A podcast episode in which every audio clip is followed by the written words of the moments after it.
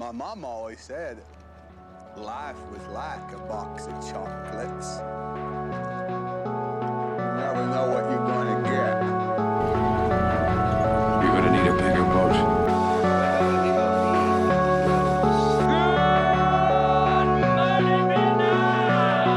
You could change the movie, you know?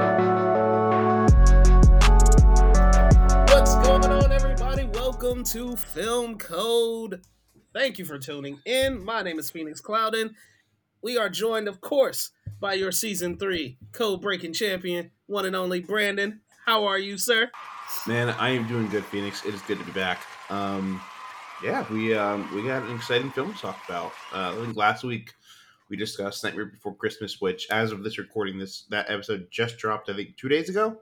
So, if you love Nightmare Before Christmas, pause this episode, go back over there, go watch that episode, and then come back here and listen to this. How you doing, Phoenix?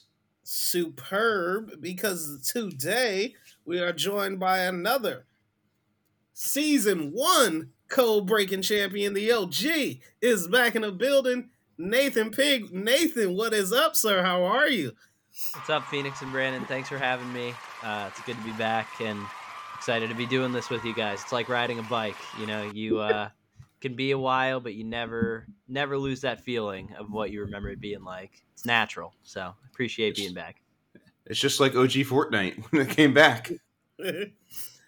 and I will. I agree with that, except for the riding the bike part, because I still have to relearn it. Anyway, uh, uh, we are talking about a new, well, not new. Sorry, scratch that. We are talking about a.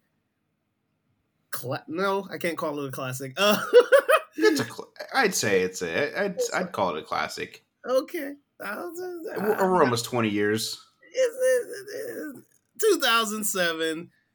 We are talking about Superbad, starring Michael Cera, Jonah Hill, Emma Stone, early Emma Stone. This is crazy.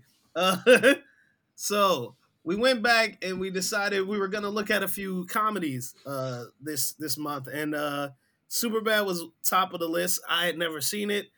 Uh, Brandon, I think you're fairly familiar with this film. I don't know why I, I withheld on seeing this, but uh, just never got around to it.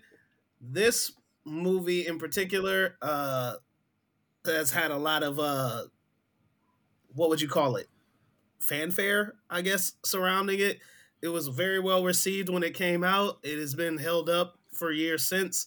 Um, Nathan, I'm curious if you have seen this before and what your thoughts on it originally were. Yeah, I don't think it's a biased statement to say that this is potentially the most recognizable comedy since the turn of the century. Mm. Sure, certainly there are other great ones out there, and everyone has their personal favorites. But I think this is probably the most beloved, the most recognizable, perhaps the most quoted. I mean, you will always see memes and pictures of the McLovin ID. That might be the most famous meme of this century, born out of a movie. Um, so I have seen this before. I watched this back in college, and um, I will save my thoughts on that till when we actually dive into it. But um, certainly, certainly a beloved movie, and I can't think of many others. Maybe Step Brothers is the only one that could potentially take that throne. Superbad definitely a household favorite for a lot of people. hmm I, I'm gonna have to agree with Nathan there. Um, definitely, Superbad. It's just it's just that like because of the McLovin meme. I think that is what really sent this movie to the pedestal it's at nowadays. Um, with with how with how many I guess you can call it meme culture. With how many memes are just produced nowadays, that somehow remains up there. And it's crazy to me that just a film that came out 20 years ago is still being referenced and loved on and just worshipped nowadays. Uh, Yeah. I want to I want to point out uh, there's a couple of other names that I forgot to mention. Obviously, uh, Seth Rogen is in here, Bill Hader, and Christoph Mintz-Plasse, who who plays uh, McLovin. Uh, Judd Apatow is also a producer on this. Seth Rogen is also an executive producer and writer on this movie. So uh, yeah, so that we got the full breadth of the cast. Um, all right, so Nathan, uh, why don't you kick us off with your non-spoiler thoughts? I don't know how many people haven't seen Superbad, but non-spoiler, what did you think of this movie? Yeah, it's it's hilarious in chunks. Um, I've never I've never thought that it was consistently funny um, throughout the entire runtime. I think it does stray a little bit, and to me, comedies are so hard to rate. And if if you're gonna sit down and you're gonna watch a comedy and you're gonna be like, if this makes me laugh and chuckle quite a bit, then it's gonna be a four and a half stars. It's gonna be five stars. That's tremendous. Happy for you. That's just not my personal way of doing things. Um, a comedy for me has to balance both the comedy along with the storyline, and by no means is Evan Goldberg, Seth Rogen gonna sit down and be like, let's write this intense drama and let's sprinkle in some jokes. Of course, their number one goal was just to make people laugh and put together at least a cohesive story. Absolutely. But just with the way that that I prefer to watch movies and, and my personal ranking system, I'm not gonna give something five stars just because it made me laugh hard three or four times. And this movie does that. It's certainly funny. Um, it's rewatchable, of course, because of how funny it is. It's just the blend with the story. I think it strays quite a bit in the back half. Um, the jokes aren't nearly as funny as when we first start get going. So for me, this isn't like a, a blind hate fest on it or anything like that. And I'm certainly not expecting a comedic paired with dramatic masterpiece by any means, but I've just never rated movies highly that go complete all in comedy with little story. And this isn't that, but it's closer to that than a masterpiece for me personally. All right, Brandon, what about you? For me, for me, it, the, the I, I, I want to take this in three acts um because this is honestly I can I can say it's a three act movie because you start off with them trying to set up the plan, them trying to execute the plan, and how the plan, the plan pays off. I'd say Act One takes forever to get into gears, but um, that's it doesn't really bring down my enjoyment of the film. Um, Act Two and Three are freaking fantastic. Um, the scenarios that they get into, because I'm, I'm not trying to talk about spoilers currently, but the scenarios they get into are just over the top and it's hilarious.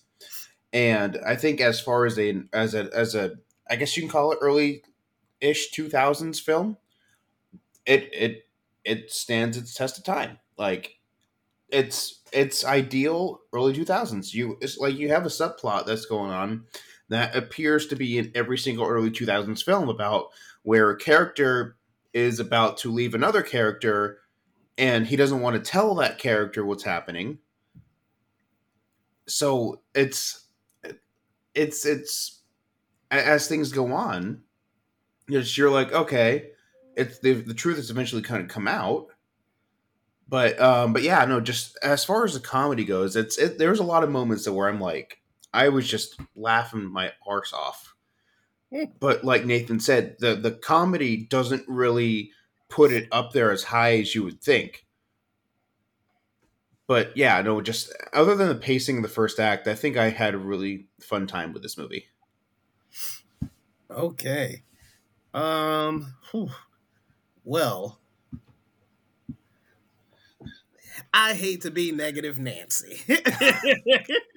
but um I firmly believe, firmly believe uh if I had watched this movie in 2007, I would be over the moon with it. Like I think that early time period of the early 2000s, I think we had a lot of movies that were co- like, you know, sort of like this where it was like, you know, gut-busting humor, sort of like a off-kilter adventure where you had like these really wacky, outlandish characters going through a, an outlandish, you know, adventure. Like we had the um the uh the Harold and Kumar types of movies at, at that particular point in time. So I feel like this would have stood out amongst them at that point in time.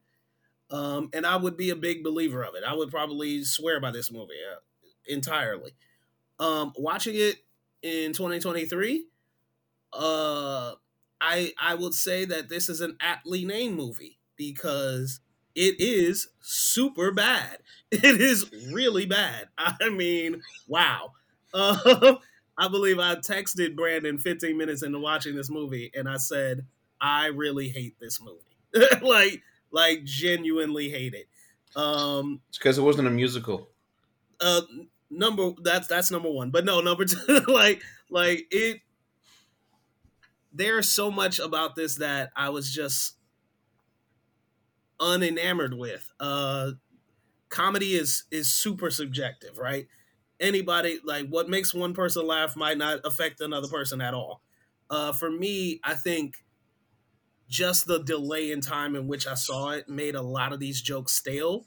So I think that's what really hurt my enjoyment of it. Uh, like I said, if I had seen this in 2007, I might have been all on board. Like it might have been full throated, gut busting laughter.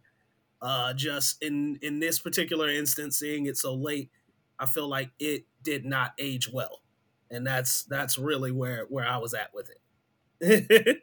Yeah, there also is a age gap between Phoenix and Brandon. No, I'm just kidding. Um, I mean, there is, I think, but I think, uh, Phoenix, I, I think you're better than judging a movie 15 minutes in. I, I you're better than At least, that. I, but I finished it, so so there we go. I think you're better than that. Um, but yeah, uh, we've talked quite a bit about comedy is subjective. Um, Yeah. Hot hot take. I've never really found Seth Rogen to be hilarious. I just haven't. I I do not despise the man.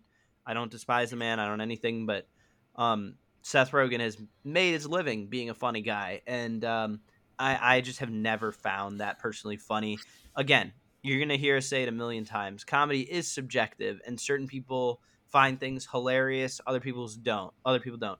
For me, men or women who are adults playing children, acting like children, can only take you so far. And to me, that's Will Ferrell and that's Seth Rogen. And it's like, hey, I'm an adult, but I'm gonna act like a big dumb kid. Or in Will Ferrell's case, I'm gonna act like I'm a six year old, even though I'm 38. And it's Hmm. like, I'm not saying that all Will Ferrell movies aren't funny. I'm not saying that all Seth Rogen movies aren't funny, but collectively, if we're looking at the whole, that's just not my style of comedy. I don't find that funny. And Seth Rogen doesn't act like a, a big idiot in this movie for the most part, but he still is the writer. So a lot of his influences, a lot of what he finds funny is sprinkled throughout this entire script. And actually, not only is he the writer, but this is based off of his own experience. So this quite literally was based on Seth Rogen's experience as a senior in high school in Vancouver Hmm. in the late 1990s. And I wonder if um I wonder if part of this too was the difference in time. This movie came out in 2007, 27 years after when um Seth Rogen was in high school. So maybe there is a, an age difference there from, hey, we found this really funny. This is what we were used to back then. And I don't think this movie screams. I didn't get the impression that this movie screamed like, oh, this didn't age well, anything like that. But there's definitely a little bit of disconnect with the comedy. And again, I, I don't want to sit here and say this movie's not funny. It is. It's just collectively in its whole not. And I think there could be some. I think Seth Rogen's the number one person you got to look at for that. I, I, I I'm in agreement here. I've just for me, I I also have never been really a fan of Seth Rogen's comedy. There have been maybe one or two projects where I'm like, okay, I love this. Um, and I, I think I've been vocal about it in the past. Just Seth Rogen, um, just maybe it's just his his drug humor or, or something like that. Just something that hasn't really gotten me. Just like when he was in the Fabelmans, he was fantastic. Um, I was like, geez, like this guy can do a serious role. Like, what's happening here? Mm. Um, but I, I think in this role, I when he was playing playing the cop, it just I he I think he did a I think he did really good here. Um, I think I think Seth Rogen and Bill Hader, um, their their on screen chemistry was fantastic, and I would love to see them back for um a sequel. That would be not a sequel, but uh like a spin-off of the or just a buddy cop movie. I don't know how don't I don't know how what it would do as current day Seth Rogen, but I feel like it'd be fun. Yeah, I- would actually be down with that. I, like you, you're one hundred percent right. I think Bill Hader and Seth Rogen had a great chemistry uh, throughout the movie, and I like, were kind of the highlights uh, of the movie for me. Um, it's interesting too that you guys bring up like Seth Rogen's style of comedy. It's it's very outlandish and, and out there, and it seems like he wrote that for the three main characters, but kept his character kind of muted, at least as mute. Like it's toned down from those three, which uh I don't know. I don't know why he did that, but yeah, it, it worked out for those two characters. I feel like they're very uh comedic. Their comedic timing works, whereas I feel the main three is is a little all over the place. I'll get into it once we once we break the seal, but I do want to point out like this movie really kickstarted a lot of these guys' careers. Like this is one of Jonah Hill's first films. This is one of the first times I think people saw Emma Stone in a in a uh, contemporary role. So um, Christoph Christ, uh, Christopher uh, Mintz-Plasse, uh, same for him. You know, so like I think regardless of how you feel about this particular movie, like you can't argue that it was a good starting vehicle for a lot of for a lot of actors. Yeah. You know, it's, it's crazy to think, like, speaking of Emma Stone getting her, I guess this being her breakout role, just who who would have thought 10 years later she'd be winning an Oscar for La La Land? and likely to win another one. Oh, yeah. I, I'm, I'm excited to see her new film. Um, Yeah. yeah. but um, so a little fun fact about this movie is um, I, I guess we can use this as one of our YouTube shorts. Did you guys know that okay so there's a lot of like rumor like spread around i guess the film world that jonah hill is an unpleasant person to try, be around. And i guess you can i guess this kind of goes into it. Um, jonah hill didn't want christopher mintz-plasse in the movie. Uh, when they were doing their on-screen uh, um, their they were doing their audition the, the three of them were doing their on-screen audition and jonah hill just looked irritated the entire time. And when Christopher walked out of the room, Jonah Hill was like, I, I hate this guy. I hate, hate, hate this guy. So I feel like that kind of resonates in the film because Jonah Hill seemed very irritated at the guy the entire movie. It was very antagonistic towards him. I don't know if that, yeah, if that is true, that makes sense, and it did come through on screen. Uh, I would say because yeah, their their relationship even by the end of the movie doesn't get to a warm fuzzy place. You know what I'm Mhm. saying? Like, like yeah, there's they're still kind of contentious uh, towards the end. All right, so are we breaking the seal, or Nathan? Did you have anything else you wanted to add? All right, let's do it. Spoiler alert! Spoiler alert! Spoiler alert! Spoiler alert! Uh, I'm going to kick this off because uh, I'll just get the negatives out of the way. Um, the chemistry between our three leads. So you have Jonah Hill, Michael Cera, uh, Christopher Mintz, and yeah, like it wasn't just a contentious relationship between uh, Fogel and and Seth that really kind of you know threw me off. It was, and this may be a generational thing like I said, if, if it was 2007, this probably wouldn't have bothered me as much.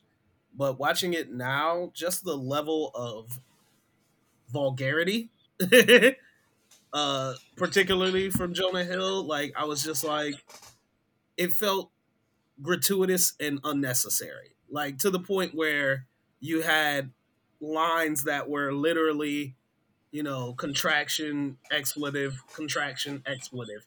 You know what I'm saying? Like where it was like, okay, this might be too much. And it felt very like we think this is funny. You know what I'm saying? We think this is funny. And and again, in that time, it might have been. But so much of it on top of each other, it just felt it felt like they were laying it on thick and and in certain times it just didn't feel necessary. There's a movie that came out later that Seth Rogen did called uh, Good Boys, which I really loved where there's really young kids who were cursing a lot. And there's a particular scene in that movie where like a kid curses and you go, it's like, you didn't need to say that. Like like there was just like so many instances where it's like you could have just said a normal sentence without cursing, and it would have been fine. It, it might have even been funnier. So like in that that instance, that's where much of the disconnect happened for me right off the bat in the first act. Is these these guys could not get through a single sentence without being extremely vulgar. Yeah, that's that's where the for me the Seth Rogen humor kind of bogs it down. Just like that entire segment, it's like a two or three minute segment where um I don't know if we're allowed to say it on here. Um where he they do that like that flashback where he's a kid and he's just drawing all those different privates on his on his his art page and the kid finds it. Like there wasn't a need for that in the film. That was actually the funniest scene for me. Like, really? that was genuinely the funniest scene for me. Just because i was like it's such an out ridiculous thing to put in this story. Like why would you put that in there? It was so random and so weird for that to be a story. And i was like at some point i was waiting for him to be like ah, i was just joking with you. I was just messing with you and like no like that was that he was being serious like that was his real childhood i was like that was hilarious it's it seems so random and so ridiculous but that worked. I just wish everything else did. did. But that was the funny scene to me. I, like again, comedy is very subjective. Yeah, just uh, the the entire first act. Just beyond that, just like there's like the vulgar humor. It's just I agree. The for the first act, it just they they it, it's just like Rogen just wrote up a giant like a giant huge list of hey, what kind of sex jokes can we throw in here? And they just used it all in the first act. yeah. What I find too is that this is not generally how people act in high school. Mm-hmm. For as many movies and TV shows as we watch, I found that one of the most exaggerated things when it comes to productions are how youth act. And of course, you know, we're creating this world where youth acts differently in this scenario for comedic value, of course. Um, but nobody acts like this in high school. They don't. At least that's not my experience. It's not my friend's experience. I don't think that's where I grew up. I don't think that's my situation. I know there are popular kids in school who are all about beer and drinking and partying. I get it, but I don't still, even those students never talk like this. Mm-hmm. And I get it. It's it's fictitious to move the plot along and create this world and create this story. I understand that, but this isn't how people act. And whenever you're creating a movie, regardless of its Star Wars or it's Fast X or it's Superbad, like you need to create a world that is believable for your viewer, no matter what the world is. It can be something wildly, wildly unrealistic, like Cowboys versus Aliens. It doesn't matter. You set the rules of the own movie you're making, and it still needs to be believable. And it didn't take away from my enjoyment. I wasn't sitting there and I'm like, wow, nobody acts like this. I'm going to give this a bad rating. That that mm. wasn't how it works. But as we talk through this and potentially where things went wrong and just our analysis of it, people don't talk like this. They just don't you know, and I went to a pretty pretty raunchy, you know, public public high school, public elementary school, where like people said pretty, you know, ridiculous and awful things. I would argue that we were more vulgar in my elementary school and in my middle school than we were in high school. Like, uh, I don't. That, that's just my experience. Like, we said a lot of questionable things when we were really really young and like maybe because you you mentioned that you know he went to uh, this is based off of Seth's life in the 90s or something mm-hmm. and you know at that time that's when you know I was a kid and maybe that's when he was in high school so maybe that's what was being said when he was in high school this is why I feel like it's very outdated is because if he's taking things from the 90s and joking about them in you know the mid two two thousands. Well, by the time we get to twenty twenty three, like this stuff is really like like is not, is not the thing that you're gonna hold up, you know, as an example. So like for me, it was just like yeah, this stuff is just it's aged like milk in, in my eyes. is is not exactly the strongest uh comedic humor. Well, I mean, if you don't look at it through a hey, this is 2023 lens, and you just you just look at it as a film that for its time, hmm yeah. But I mean, I agree. Like people don't say what they they said. Mhm. Like nobody says, "Oh, I'm a senior. They should be. These teachers should be down on their knees right now." Yeah. Nobody says that. yeah, it's just it, it's some stuff where it's like you could yeah it's just, and again like I think Seth Rollins Seth Rollins Seth Rogen I think Seth freaking Rogen has evolved as a writer you know obviously over time uh, I think you know the work he puts out now is definitely stronger. It's definitely better.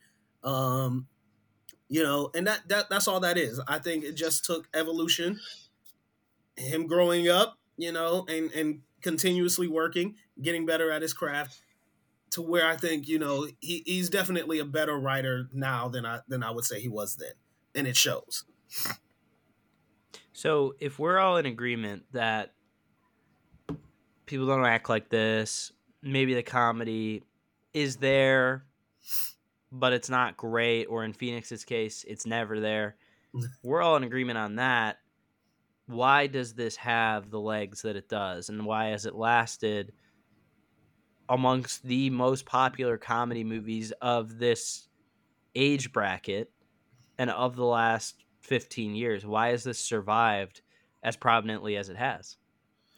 I I'd say because it's it it's such a fictional and unbelievable story that where you can't be like, oh yeah, I've experienced this. It, you, this film is just here to make you laugh, and I think a lot of people focus on the comedy aspect of the film, and it's not. And I think it's less of certain lines that are said and more of things that happen in the movie. Just like when McLovin is scared to go into the grocery store, uh, the gas station. He goes in the gas station and Seth is scared. He has all these imaginary scenarios about when he goes into the, the grocery store to get alcohol. He chickens out. Um, and when Fogel goes in and he has that happen to him, you're like, wait a second, did that really just happen? Did he really just get punched in the face and robbed? like, there's a lot of just un- unbelievable things that happen in this film where you're like, okay, I can suspend disbelief here for a second and enjoy this movie. yeah my argument would be that it's it is an enhanced fantasy. And i think everybody who really loves this movie really enjoy the escapism and the fantasy of it. It would be awesome right? Like the the awesomest thing that could probably happen to you is to go on a joyride with the police right? You know what i'm saying? Have this awesome adventure where they let you shoot their guns. You get to do donuts in a parking lot with them like they they beat up the bully for you. Like come on. Like like like that's an awesome fantasy. The other awesome fantasy is having emma stone want you. Like like absolutely like like you know what i'm saying like like that that's the dream so uh i think for me i think it's yeah i think it's the enhanced fantasy of it all like yeah, this wouldn't this be awesome, right? To be the nerdy, geeky kid in high school, get to shoot guns with the cops, get the potential of sleeping with one of the hottest chicks in, in the planet, and yeah, yeah, and, and having a ball. Like, so for me, I get, I, I think that's why it's been, it's been held up for so long. Is like just the fantasy of it, which, which I, I do concur is awesome. And uh, to be honest, I think I, I honestly think without the fake ID with the name McLovin, I think this would have just been another film that came out in 2007. yeah, I think that's really what resonates nowadays. Everyone's like, because people are changing their gamer tags to McLovin. People have people have like screen names as that. People have the picture of McLovin, and people are always like, "Huh, what is McLovin?" They search it up. They see it's a movie. They go and watch it. That's fair. Yeah, I just I actually Brandon, I I don't quite agree with you on the take that this is so wildly unrealistic. We did talk about people don't talk like this, people don't act like this, but I actually think that it does have legs because it's close enough to what people experience, but they never have. It's Right. like um, similar to buying a luxury car, right? It's like Mhm. a luxury car is something everyone can do, but we not everyone maybe has the means for it, the funds, the ability, the whatever. But like if all of us really wanted to, we could go buy a Tesla. I don't think any of us are in the life situation for that, but we could, right? And we could fantasize about, oh, this would be sweet whipping around in my Tesla and how cool it would make me. And I feel like that's a very similar analogy to what exactly this is. Nobody talks like that in high school. Nobody has these. Um, these parties certainly take place, but it's not the amazing experience for the individual that takes place in this movie. Nobody just joyrides with the cops. Maybe that's the wildly unrealistic part of it. But it's like, oh man, I'm going to a party tonight. I'm underage. Oh my god, this is gonna be a movie, and it never is. Mhm. It never is. And I think that's why it lives on, is because so many people lived through this movie vicariously and they were like, that's so like when we were in high school. But it really wasn't when they were in high school. It was the fantasy of what it could be or what they thought it was, but it never was. And that's why I think it lives on, is because people were like, "Eh, oh, that those guys are just like me. And it's like, no, they're not. And you didn't do that, but you think you did that. Mm-hmm. Uh, and I've seen a lot of like high school comedies. Uh, it's kind of like a, a, a second favorite genre of mine. Uh, and I've just I've seen I've seen a couple of aspects that are in this movie, and I've just seen them done better. Like the fantasy aspect, the the the romantic aspect. Uh, like you know, if you if you ask me, like I'm taking you know ten things I hate about you, or she's all that. You know I'm saying? Those those fantasy type of high school stories i take that over this one just because you know it may be unrealistic but at the same time you go wouldn't it be cool? Right? And i just don't feel like there's enough cool in this movie like the mclovin stuff with the cops great like that's probably the coolest and if that were the center of this story i might be higher on it like like but uh, I just think everything else that surrounds it is not as strong. And like, in particularly, this this is kind of bad, but like, I saw a better version of this movie four years ago. You know what I'm saying? So it's like, ah, I wish I wish I could enjoy this in the way that that a lot of people did in 2007. You brought up a good point. So many people compare this movie to Booksmart. Yeah, and I just I've never seen that. I've never seen that comparison because what it's about high schoolers wanting to have one last fun time before they go to college. There's hundreds of movies like that. It's Mhm. just that these were the two most popular ones.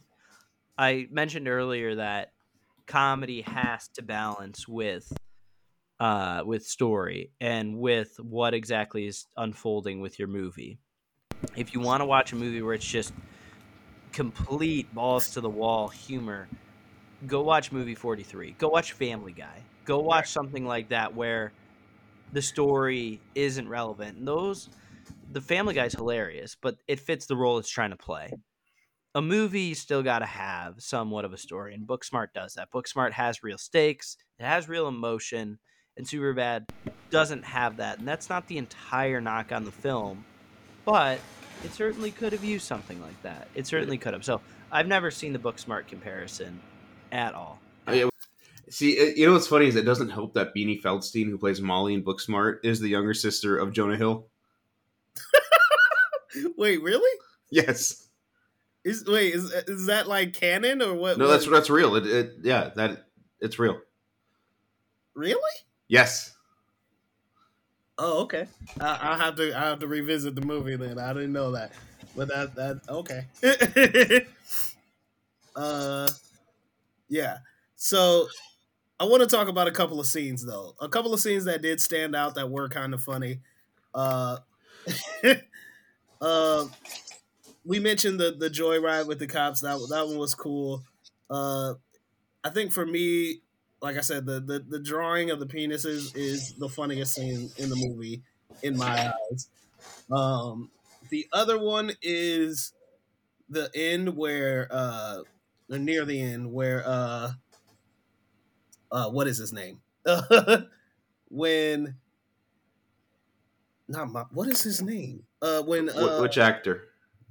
uh, Jonah Hill, when Jonah Hill, Seth. yeah, sorry, when Seth is uh confessing to to Emma Stone about you know how he feels and and all of that, and you know she tries to comfort him, and she tries to be like, oh, you know, you know, we're gonna be okay, and he he's so hammered that he like passes out, and he leans.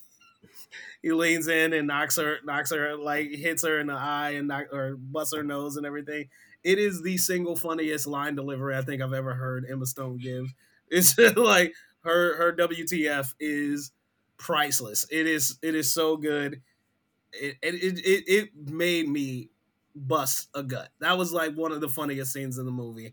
Uh there's another scene in the movie that is supposed to be funny, and again, I think if I had seen it earlier, maybe I would have laughed, but seeing it now, I was just like, oh, this is so bad. It's when uh, Seth is dancing at a party and the girl who he's dancing with has, you know, her her flow happen and on his leg and Oh my god. yeah, everybody kind of freaks out about it. Yeah, I was like, it was one of those things where it's like, oh, I wish I could love that. Like, I, I wish, like, you know, it was written for a specific time period, and it just it does not work. Like, like it, it doesn't work. See, for me, I mean, I remember my first time watching that scene, and he's like, "Dude, you got blood on your pants," and then it shows. I'm like, "Wait a second. I'm like, "No, Mm. no." See, Yeah. I, I had, I thought that scene was pretty funny, and I'm just like, I'm like, did they really put that in here? Yeah, see, like to me, that was just like it reminded me of very immature kids in in like middle school.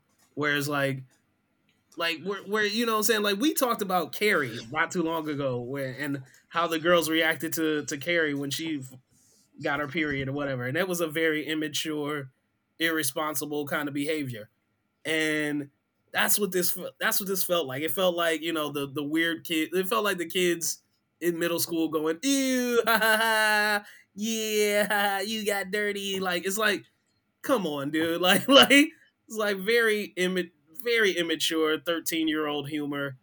Uh like it's just yeah I, I couldn't get with it. And then you had it wasn't just that you had grown people playing it. So it felt even more just like childish i, I don't know it that, that was me I, I i don't know maybe i don't know how you guys uh, brandon you liked it nathan what did you think No, I, I share the same sentiment with you, Phoenix. You you nailed it.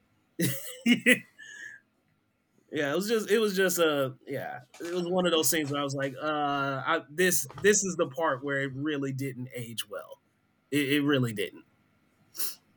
No, I'm with you. Any other scenes stand out for you guys? I, I I'll get to that in a second. I do want to bring out because before I forget, there's a cameo in this film where I don't I don't know where his career peaked, but his his brother was certainly um all over the place at the time.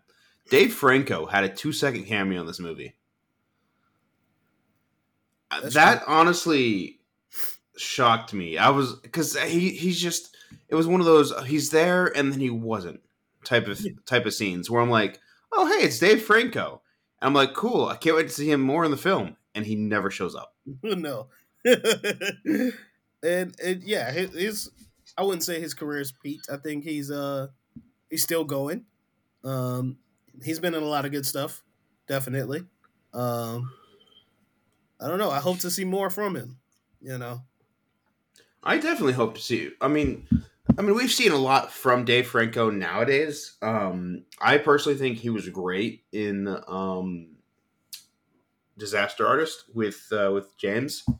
That was a really fun film to watch. Um, I think from here, Dave Franco's career in these types of movies kind of took off because he was um, he was one of the main, I guess, druggies in Twenty One Jump Street, and then he was also in Twenty Two Jump Street, and just I think progressively his career just kind of went down that rabbit hole. I think James took a lot more of the the serious roles, and Dave took a lot of these comedic roles.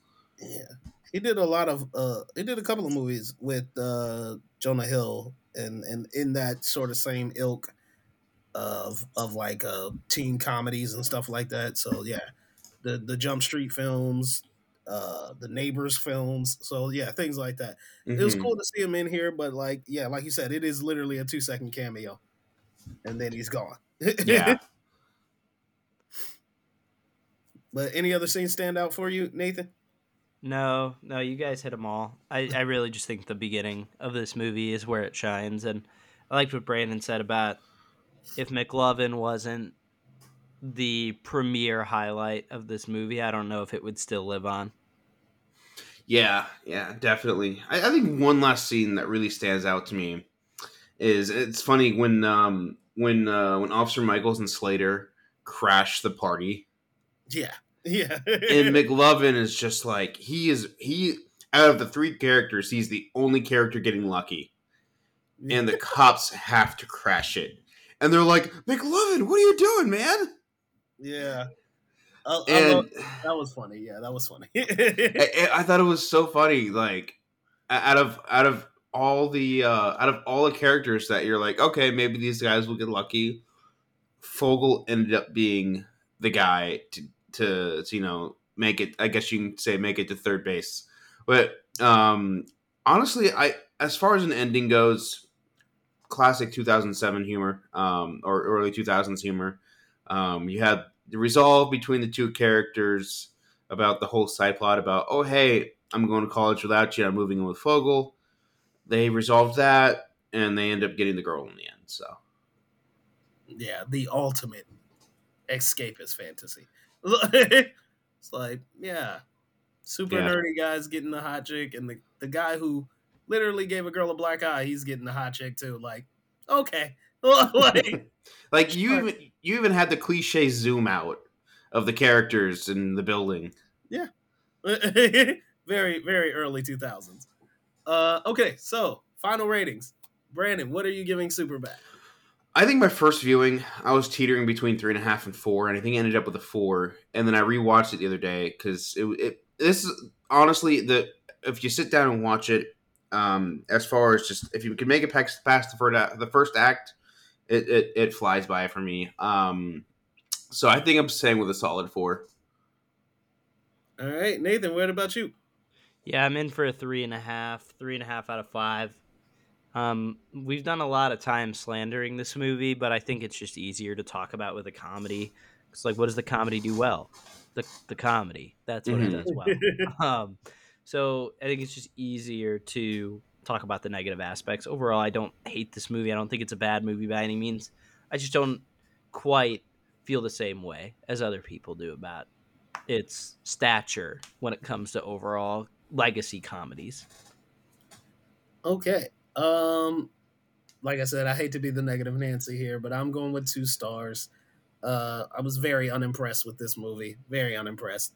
Uh comedy is subjective. We'll say it over and over. Um there were a few good funny moments, like I said, uh just not nearly enough and not nearly consistently. Uh I again, I felt like if I saw this in 2007, I would love it. It would I I would herald it to this day, but so much time has passed and it's just not my kind of humor at all. So like like I'm sure it's good for its time, but it was its time and I think its time has passed. So that's two stars from me, three and a half from Nathan, four stars from Brandon. What did you guys think of Superbad? Let us know on Twitter and Instagram at FilmCoPod. And we are gonna move on now to what's good. What's good? What's good? What's good?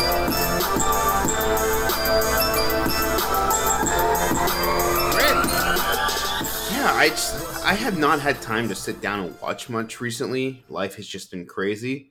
But um you know, we did finally end the the Screen Actors Guild strike, so we can talk about newer projects finally. Woo. So um, I finally got to sit down and watch um, the the Killer. I mean, it's only been out a week, but I uh, I honestly enjoyed that film. It wasn't the greatest, um, but it was it was pretty good. I think uh, David Fincher, as a direct on a directorial standpoint, was great. The the cinematography, the direction, all that was fantastic. Michael Fassbender was great. But my issue with this film was the plot. Um, I think the plot really bogs it down because it made it very cliche to like every other hey rogue agent story.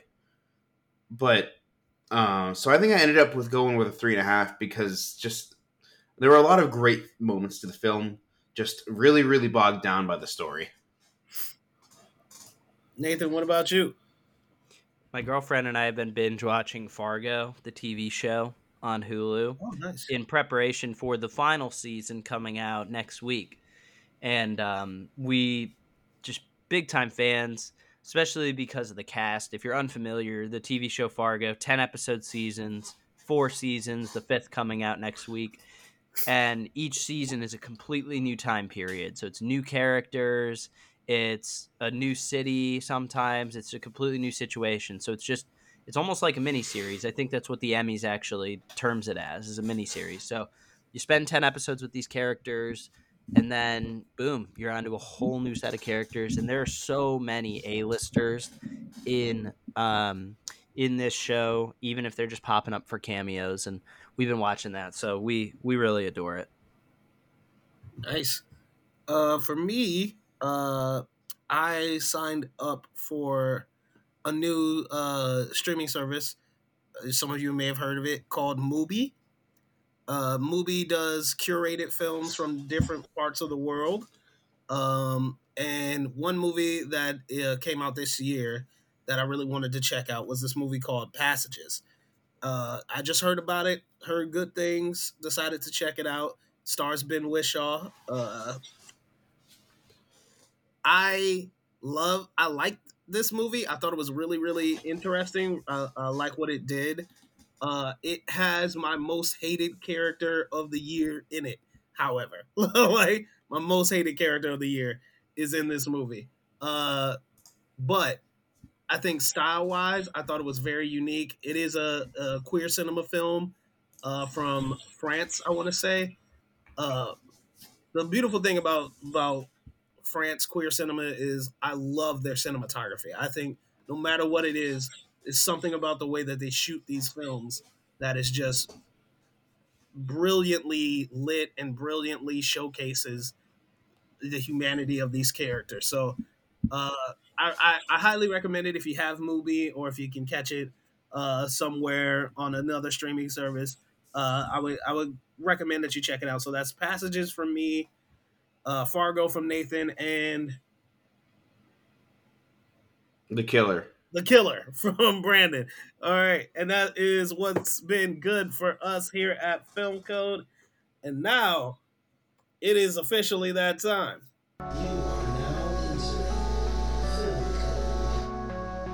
Frankly, my dear, I don't give a damn.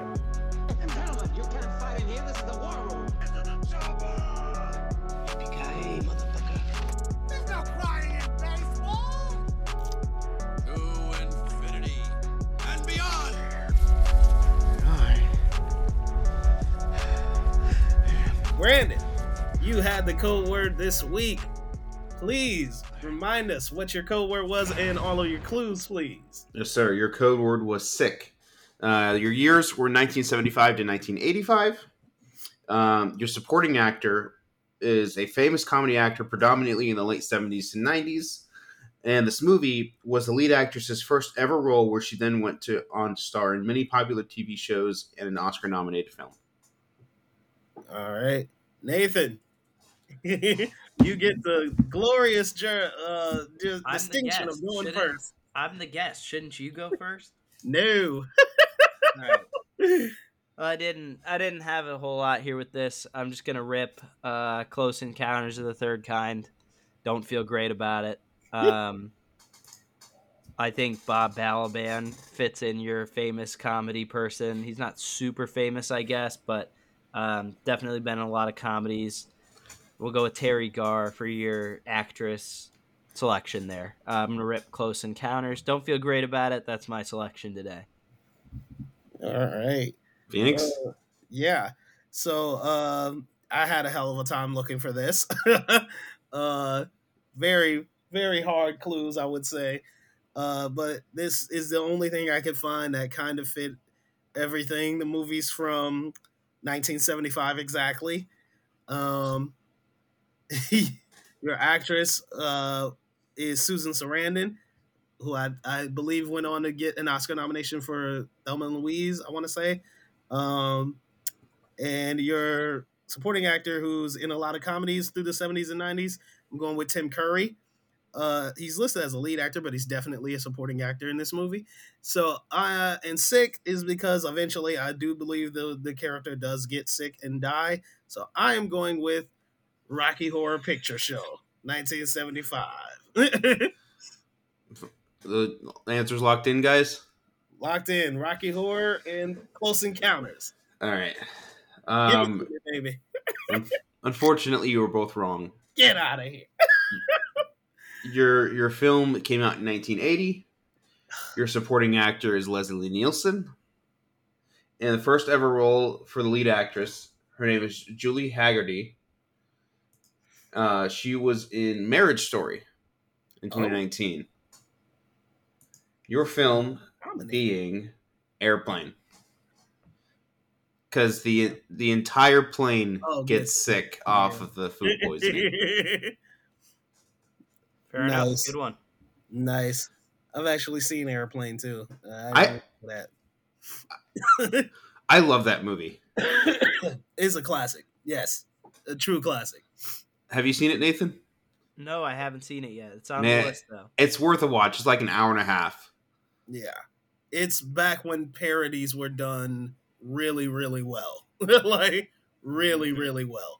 Leslie Nielsen. You know, if you put no- Leslie Nielsen in it, it's it's gonna be good. Uh, all right. Well, there you have it. We missed again. Brandon scores the extra two points. Congratulations. Very difficult code word. Uh, we will. Pretty hopefully- easy. No, get out of here. It's terrible. but thank you so much for listening, guys. We are going to get up out of here. Nathan, let everybody know where they can find you, sir. Yep, you can find me on Twitter at NathanPig5, tweeting a bunch of movie and TV stuff as they come in. Uh, give me a shout over there and appreciate you listening. Thanks for having me on, guys. No problem. And Brandon, where can everybody find you, sir? You guys can find me at F A N T A S M I C ears over on Letterboxd and Twitter slash X. Go check out what I'm watching. And yeah, thank you guys again for listening. And you guys can find me on Twitter at IMHO Reviews One. That's the number one. And on Letterboxd under PA Clouden. And as always, guys, please follow the show on Twitter and Instagram at Film Co Pod. And we will see you guys next week. We are out of here. Peace.